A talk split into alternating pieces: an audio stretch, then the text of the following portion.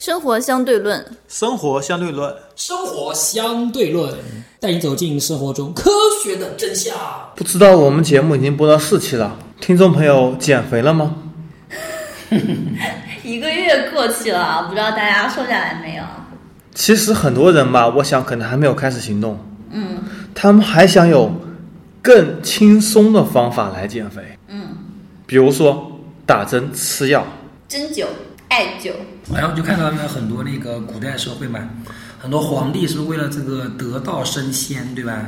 为了长命百岁就要炼各种丹药，结果一个个都死了，都死的特特别早。那个是重金属中毒啊。对啊，是的我所知道就是雍正皇帝啊，对不对？啊，各种啊，反正自古以来这些药都是有问题的。古代人用不用不药，不不不寿不命也都不长。不不不，我们今天还主要来讲一下减肥和这个减肥药。嗯，对。我对是王爷，我觉得我不会去吃减肥药。我是腰疏，我是超级怕痛，连耳洞都不敢打，绝对不会去做手术减肥。我是宁可肥，我也不吃药的。当当当，OK。其实吧，减肥药这个东西，经过了很多很多很多的研发，每年关于减肥方面的研发投入是最高的。而减肥药在美国通过 FDA 认证减肥药也非常多，但是在国内通过的只有那么一款，叫做奥利司他。奥利司他，奥利司他是什么原理呢？我觉得我们前几期已经讲过了，要减肥无非就是增加你的代谢水平，或者让你这个吃下去就是变得吃的变得吃的少，或者说抑制你的这个消耗量你的大于嗯吸摄收，入量对不对？抑制你的吸收。那减肥应该它的减肥药的原理肯定逃逃脱不出这些范畴，对吧？对，那么奥利司他是怎么来的？是什么作用？奥利司他，因为我对减肥药不是很了解，那么莫非奥利司他是有点类似于泻药吗？就是让你哦，没你讲法到吸泻收药了，你讲到泻药，我们再来说一下吧。很多国内的一些减肥药，嗯，什么减肥茶，嗯，之前包的，里面都是增加泻药，嗯，增加泻药对肠道肯定是不好，嗯而且你人体很多营养物质是无法吸收的，嗯，所以泻药肯定是不行的。哦，还有一个减肥茶我喝过，越喝越胖。 而且你要知道，你要减肥，你要排除身体上的脂肪，你靠喝东西是不可能的。你要让脂肪分解，不可能靠喝东西来解决，嗯你只能靠减少摄入来解决。那它如果确实是泻药呢？那泻药确实你就没对啊，哎就泻没法药你吸收有了呀办法，你其他营养物质也没法吸收了呀，所以泻身体药伤害非常大，而且肠胃也不好啊。所以泻药本质上来说，它的原理其实就是跟那个节食其实没没没有什么两样。对啊，所以不可能去吃泻药，这跟节食一样，对啊。那么奥利司他其实是这样子，它是让你身体里面，你是你人身体消化脂肪、消化油需要一种酶，然后通过这种酶的促进，各个部位协同消化，它的作用就是抑制这种酶的分泌，让你人体无法吸收油脂。你吃了这个药以后，你吃下去的油在粪便里面就排出来了，你就坐在那边拉油。那我觉得这个效果应该还蛮不错的吧？对它抑制你吸收油脂。我群里有人说吃过几颗，然后拉的太狠了，然后就没有再吃了，甚至拉的狠的时候你根本憋不住，因为你液体从流出来了。呃流出来是憋不住的就是油，而且你要带纸尿裤，成人纸尿裤，如果严重的话，而且这种药可能还会有一些副作用，比如说肚子疼、头晕，嗯，皮疹，有个别极少数女性会出现月经混乱。而且它也就对平时饮食结构里面，可能吃油吃的比较多的话，可能会有一点用。对嗯你平时吃油不多，但是又很胖的话你，平时比如说你主食特别喜欢吃主食，嗯，每天吃好几碗米饭呢，你吃这个也是没有用的，哎，日本人好像不知道为什么主食吃特别多，它就是抑制它没什么菜吃嘛。面条是汤，然后米饭是主食，点心是饺子。然后除了奥利司他，在美国 FDA 还批准了一大堆芬他明减肥药，在国内买不到，所以还是不推荐了。嗯。那么除了减肥药，还有什么其他办法可以减脂？我群里有个土豪跟我说，他去做冷冻减脂了。冷冻减脂什么意思怎？么还从来没有听说过哎。冷冻减脂这几年在国外比较火，在国内也比较火吧。很多美容院也号称能够做，不过之前网上他们去调查，发现基本上美容院是做不了冷冻减脂的，因为技术门槛是比较高的。基本上美容院冷冻减脂，基本上吧，也不能说全部吧，基本上是骗人的。我感觉冷冻怎么说呢？你在一个低温环境去迫使你运动的话，可能是会有效果。那么但是你只是单纯的在一个低温冷环冻境，减脂的它的原理是什么呀？因为脂肪在体内是存在于脂肪细胞里面的，嗯把脂肪细胞给冻死。啊，脂肪细胞冻死以后，它那它那些脂肪的那个什么脂肪这些油脂，它不就出来了吗？还是然后把它自排出来呀、可是可是冷冻的话是脂肪在真皮层哎，不会把表皮层的皮肤先冻死吗？就是我还是不是非常理解它它冷冷冻减脂到底它是怎么什去冷冷冻到刚好那一层里面？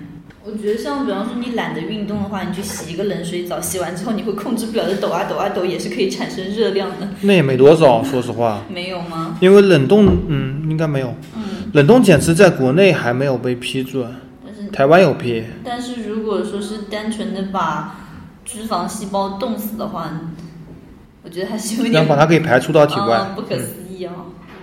具体我也没有做过，我回头去问问看他，如果有需要，我再做一期节目。而且光光冷冻减脂的效果其实并不算太好，可能你得冻多次，每次只能冻一局部吧，而且基本上也主要是用于肚皮上的脂肪，而且也很不舒服啊，我还不如去嗯，运会有一动些疼痛，这么痛当还然如去不运动是很疼吧，有一点点疼痛吧。对啊，相对来说，很多人肚子减不掉嘛，其他地方已经蛮瘦了，肚子会比较大的话，这种方法还是有一点效果的。嗯，除了冷冻减脂以外，还有溶脂针，溶脂针也是号称最为安全有效的办法。嗯，能够局部的减肥，比如说你下巴、面部或者肚子上注射一溶脂针以后，能够加速脂肪的新陈代谢，将脂肪降解吸收。那吸收了以后不还是脂肪吗？它这边主要是促使你脂肪开始燃烧，开始供应你人的这个。没有没有，可能有些地方你运动不到，你下巴多软，这个地方对，你下要巴地方是运你动要不到的怎么。运动啊，所以它所以是局部注射能够让这地方脂给溶掉去。就是说你这边溶掉以后又被身体重新吸收，可能就均匀的分布到其他地方去了。所以只是你局部可能看起来会好看一点。嗯，它用的是一种类胰岛素生长因子一，是一种很相似于胰岛素的生长因子，能够与透明酸酯相互作用，既能保护皮肤紧致，又能保持身材曲线和年轻健康肤质。哦所以说溶脂针可能还是比较安全。嗯，这条相对来说是安全一些。而且其实你像这种特别难减的地方上，也不会有太多的脂肪。嗯，然后接下去比较流行的是一种吸脂，嗯，还有隆胸，先把体内脂肪吸出来，再注射到其他部位的，嗯，这当然是不会存活了。但是吸脂，其实你把一些脂肪细胞给吸出来，吸不多的话，其实还是有点用的。但是吸多的话，这里面可能会有血管啊，嗯，一些东西可能会影响到你身体健康，而且可能会引起部分区域的凹陷、皮肤褶皱，嗯、因为呃，你像隆胸什么的，或者说垫下巴、垫额头啊，用自体脂肪的话，因为是你自己的脂肪嘛，你的但是活不了啊。你你呃，你的身体会吸收一些，嗯，所以填的时候会多填一点。它是把你，比方说大腿啊，或者说腹部的脂肪吸出来，然后它要去掉那些特别容易被吸收掉的，留下那些比较能停留在要填充部位的那些脂肪，然后再嗯稍微多填一点。那我们还是来说吸脂。吸脂的优点是主要是直接作用于肥胖部位，比如说你肚子大就抽你肚子上脂肪，效果立竿见影。而且脂肪吸掉以后，终身是受益的。就是说这一块脂肪细胞没有了以后，对也不会再去囤积脂肪了。也会再囤积的，但是这块已经没有了，这块就小掉去了呀。嗯，吸脂减肥真正的效果是在于塑形，让局部更加纤细美观。嗯，吸脂其他优点包括促进胶原组织增殖，能够使皮肤外表更加光滑，而且吸脂本身还是比较安全可靠的。不会反弹，但是吸脂你必须要知道，你必须在年龄四十五周岁以下的人操作，四十五周岁以上的话，你皮肤就很难正常恢复了，甚至四十到四十五岁的可能都不是太适合去吸脂。可能你吸脂的同时还要做一下拉皮手术。对，然后吸脂的副作用，比如说它并不适合所有人。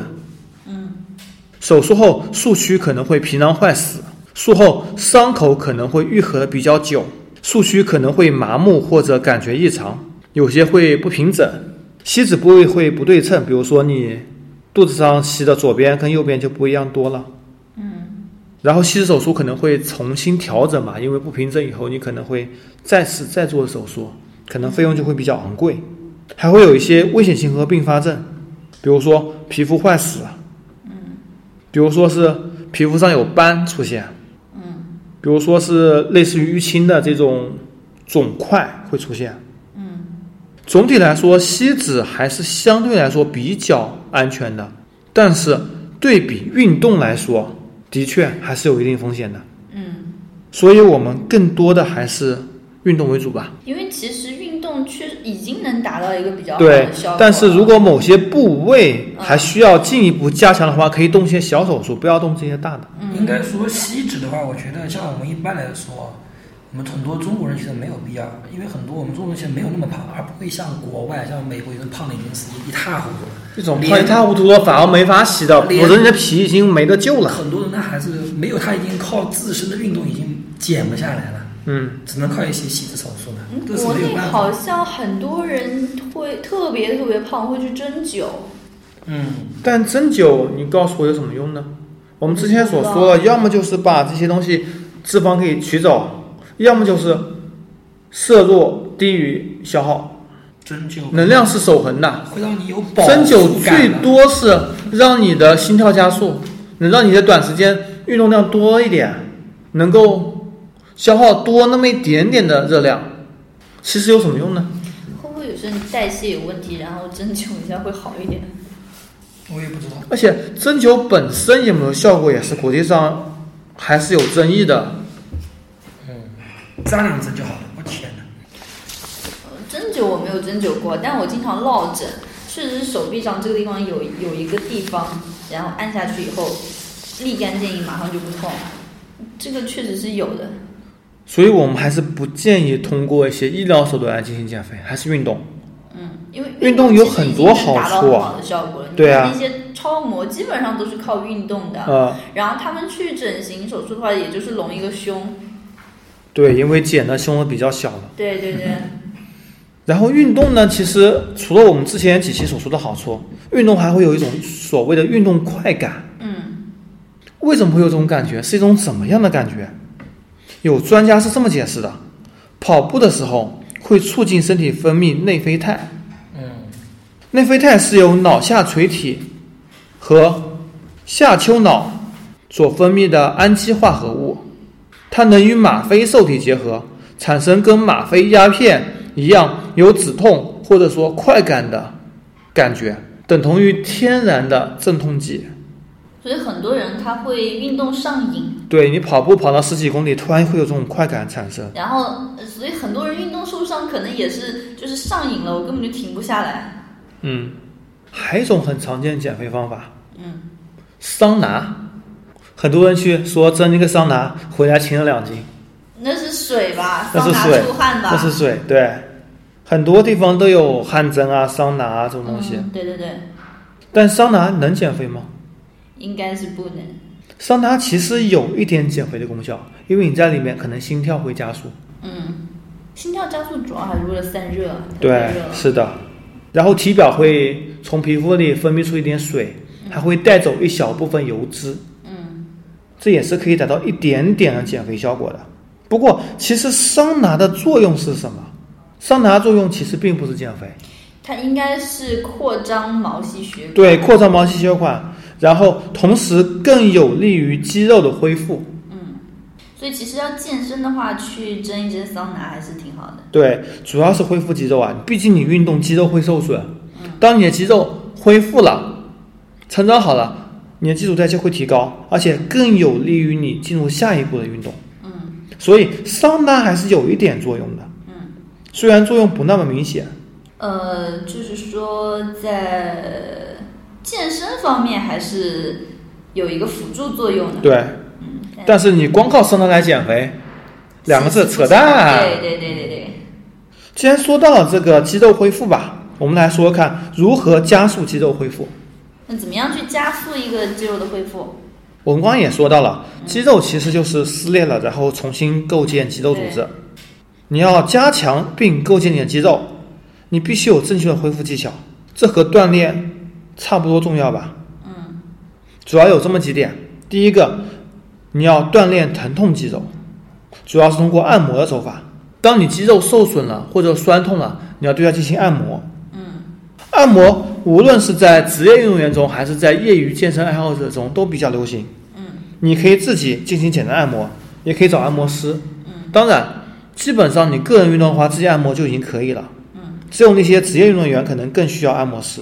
个人运个人自己按摩的话，可能有些地方会够不到啊。对，那找你的同伴，对或者男女朋友都可以。哎，一般我以前徒步的时候碰到一个那个体校的，哦，他真的就是比一般的人按摩的要专业很多。嗯。然后，游泳也是一种肌肉放松的方法，嗯按摩方式。嗯那种阻力，那种水里的阻力，嗯可能能达到按摩效果。嗯用泡沫轴，泡沫轴也可以恢复肌肉，缓解肌肉紧张。嗯然后舒展动作也可以缓解肌肉紧张。嗯这会儿我们等一下说到准备前的热身和准备后的舒缓运动。除此之外，锻炼间的放松，每锻炼一段时间，中间要休息一段时间，你不能持续的锻炼，你必须要注意休息。我们之前所说的，你练肌肉，对你可以三天打鱼两天晒网，而且最好三天打鱼两天晒网。对。除此之外，你还可以进行冷敷或者热敷，哎，热同敷时还是很舒服的，对。第二天会减缓很多疼痛。同时，大量睡眠也有助于肌肉的恢复。除此之外，刚刚所说的蒸桑拿也可以，嗯对吧？嗯另外，还可以通过吃来恢复，就是大量吃蛋白。嗯我们之前也说说了，大量吃鸡肉、瘦肉、鱼、豆类、鸡蛋之类的东西，嗯适当的吃维生素 C，适当的补充镁等微量元素吧。嗯镁主要是那种海藻类的，荞麦、小麦、杏仁中会比较含量会比较高一些。嗯刚刚所说到了舒缓运动，我们来说说看准备运动和舒缓运动吧。其实运动前的准备和热身运动是非常非常非常非常必要的。嗯，对，我说了四次，不止 三次了。比如说你出去散步、走路，可能不需要太多的准备运动，嗯但是你如果出去跑步，嗯或者是比较剧烈运动，准备活动太必要了。对，首先，热身运动能够放开你的这些神经关节节，啊同时还会给大脑刺激，嗯让身体更好的做好准备运动。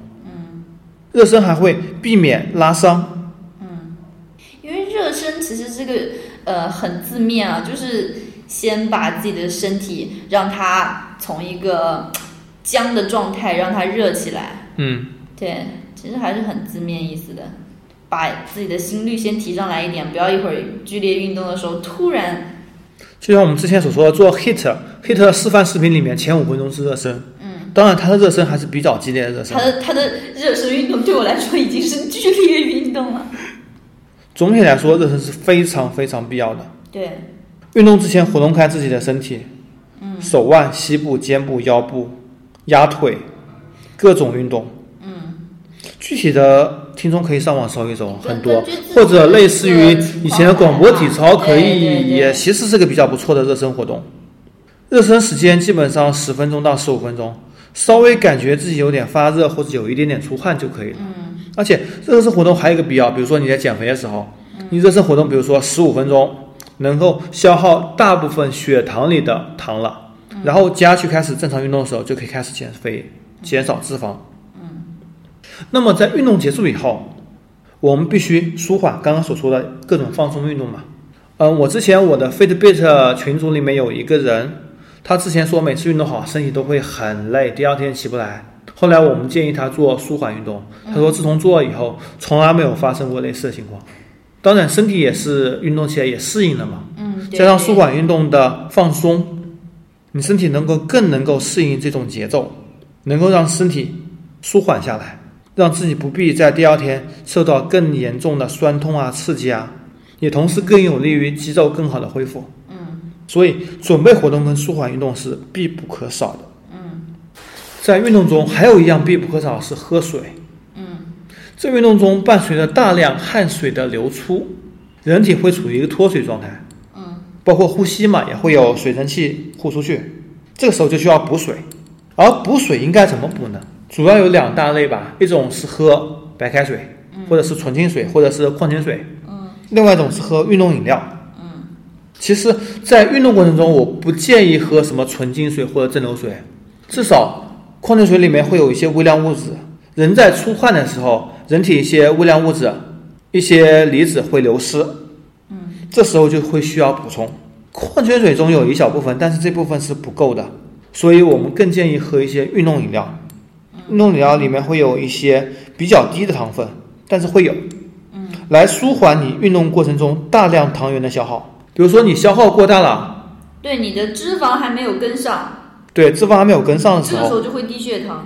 对，而且大脑会变笨，对包括之前的所说的节食减肥，嗯，在减肥到一定程度中，脂肪分解的物质啊也不足以提供大脑养分，因为物质不同嘛，所以人也会变笨。嗯这个时候就需要补充一些大量糖的消耗。就是我说的，我之前刚刚说那个朋友，他之前运动，运动好以后说上班说人就很不舒服，让他先吃两颗糖，吃两颗糖以后，马上大脑就缓解过来了。你的糖原足够供你的大脑或者供你的其他地方的运动所需了。嗯这就是部分摄入糖或者运动饮料的重要性。嗯同时，运动饮料中还有一些维生素，尤其是维生素 B 十二，有利于人体机能的活动。嗯，适当的电解质能够减轻出汗排出的钾、钠等电解质流失，避免身体乏力、抽筋，或者是运动能力的下降。嗯我们看很多职业运动员打网球中间有休息，喝运动饮料，吃根香蕉。嗯，香蕉也是一种很不错的，能够快速补充糖分的食物补钾嗯，对补钾。那么运动饮料怎么分类呢？它分为低渗饮料、等渗饮料、高渗饮料和功能饮料。我好像一般就是随便买吧，也也有很多牌子，然后就挑一个自己喜欢的口味随便买。我也差不多。嗯，我会比较喜欢喝激活。那么低渗饮料是快速补充水分，低渗透饮料中含有盐和糖浓度低于人体，所以叫做低渗透。一般不含电解质，适合在运动中快速补充水分，也不会出现胃里水晃荡的这种情况。嗯比如说脉动、水动乐，嗯，哦，这两种我都不是很喜欢喝，因为我感觉它水动乐我之前免费的送过几瓶，喝的还蛮多的。我非常不喜欢那个味道，因为它的盐在一定浓度溶解在水里的时候，那个味道很怪，啊、是所以我不是很喜欢喝。等渗饮料嗯在大多数运动中都适合使用。它的盐分、糖分跟人体体液相类似，比如说人体含有百分之零点七的盐，嗯会有一点糖，含糖比例在百分之五到八，稍微有一点点这个热量了，可溶解颗粒与人体比较接近，能够迅速被人体吸收。比如说宝矿力水特、加德乐、尖叫、农夫山泉维他命都属于等渗饮料。哎，尖叫我还挺喜欢喝的，有我点也浓觉哦，得挺好喝的。但加德乐跟农夫山泉的那个农夫山泉维他维命，维他命水那个颜色我不是很喜欢，一看就好像有对毒加德乐，我看了颜色，绝对就是不会去买。淡绿色是吧？没有啊，淡蓝吧它有，它有一点像粉笔灰的颜色。第三类高渗饮料，主要是浓度糖和盐高于人体吧，嗯主要是补充碳水化合物。嗯就是你运动比较剧烈的时候，补充一下碳水化合物，比较运动员会喝的比较多一些。基本上人日常的话不大会需要。嗯，第四种功能饮料，消除疲劳。红牛，说到功能饮料，自然想到红牛，国内还有很多山寨 的，什么乐虎。啊，对，其实，呃，说到红牛吧，你知道红牛是在国内销售额第一的饮料吗？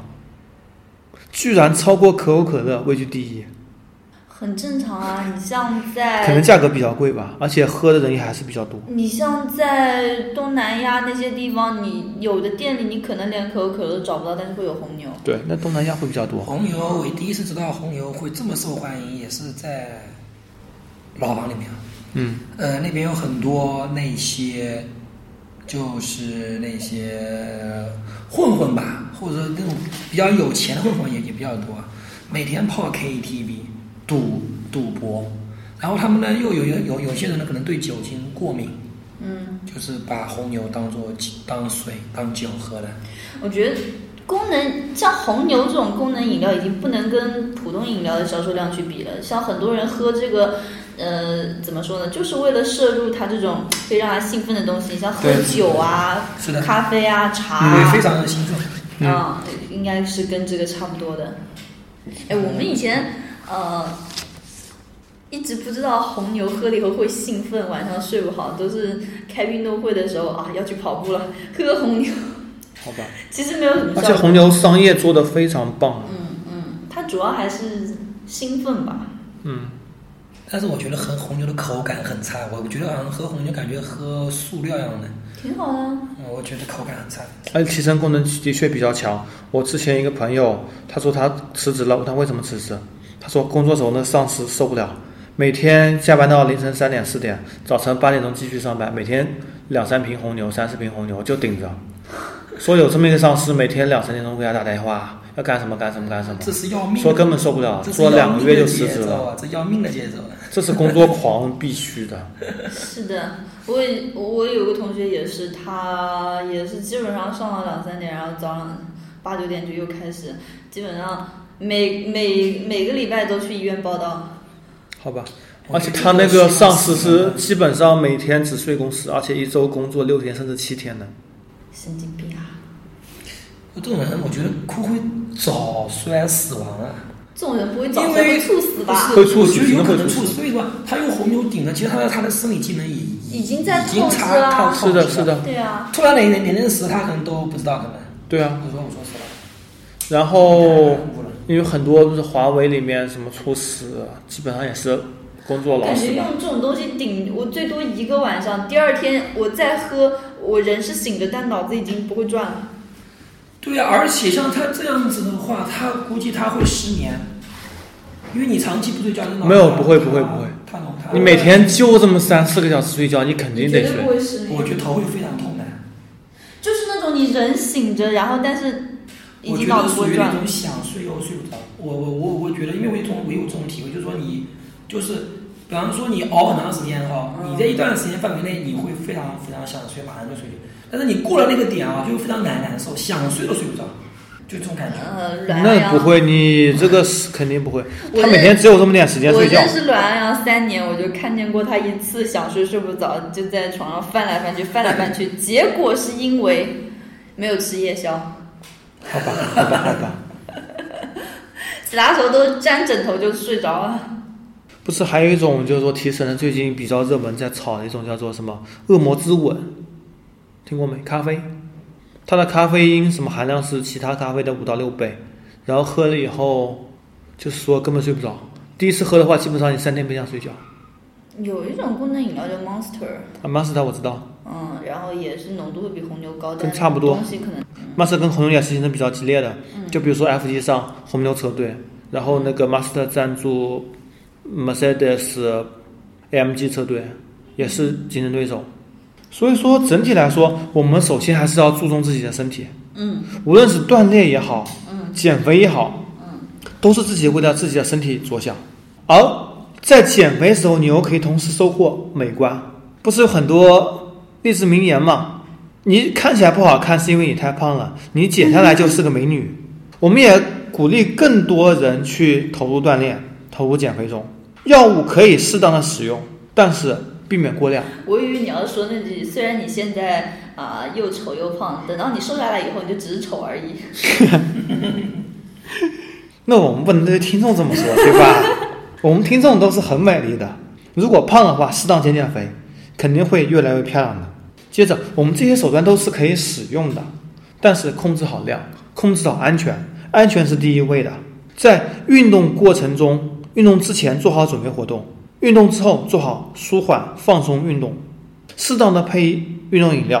虽然有糖，虽然会摄入更多的热量，但是这对你身体是有帮助的。OK，今天节目就到这里，拜拜。拜好拜拜。想要了解更多好玩儿有趣的内容，欢迎关注我们的微信公众号，生活相对论 RTL 还有我们的网站。E eduxdl 点 com。我们不只有生活相对论节目，还有其他节目，欢迎收听。您可以在荔枝 FM、喜马拉雅或者 Podcast 上关注和收听我们的节目。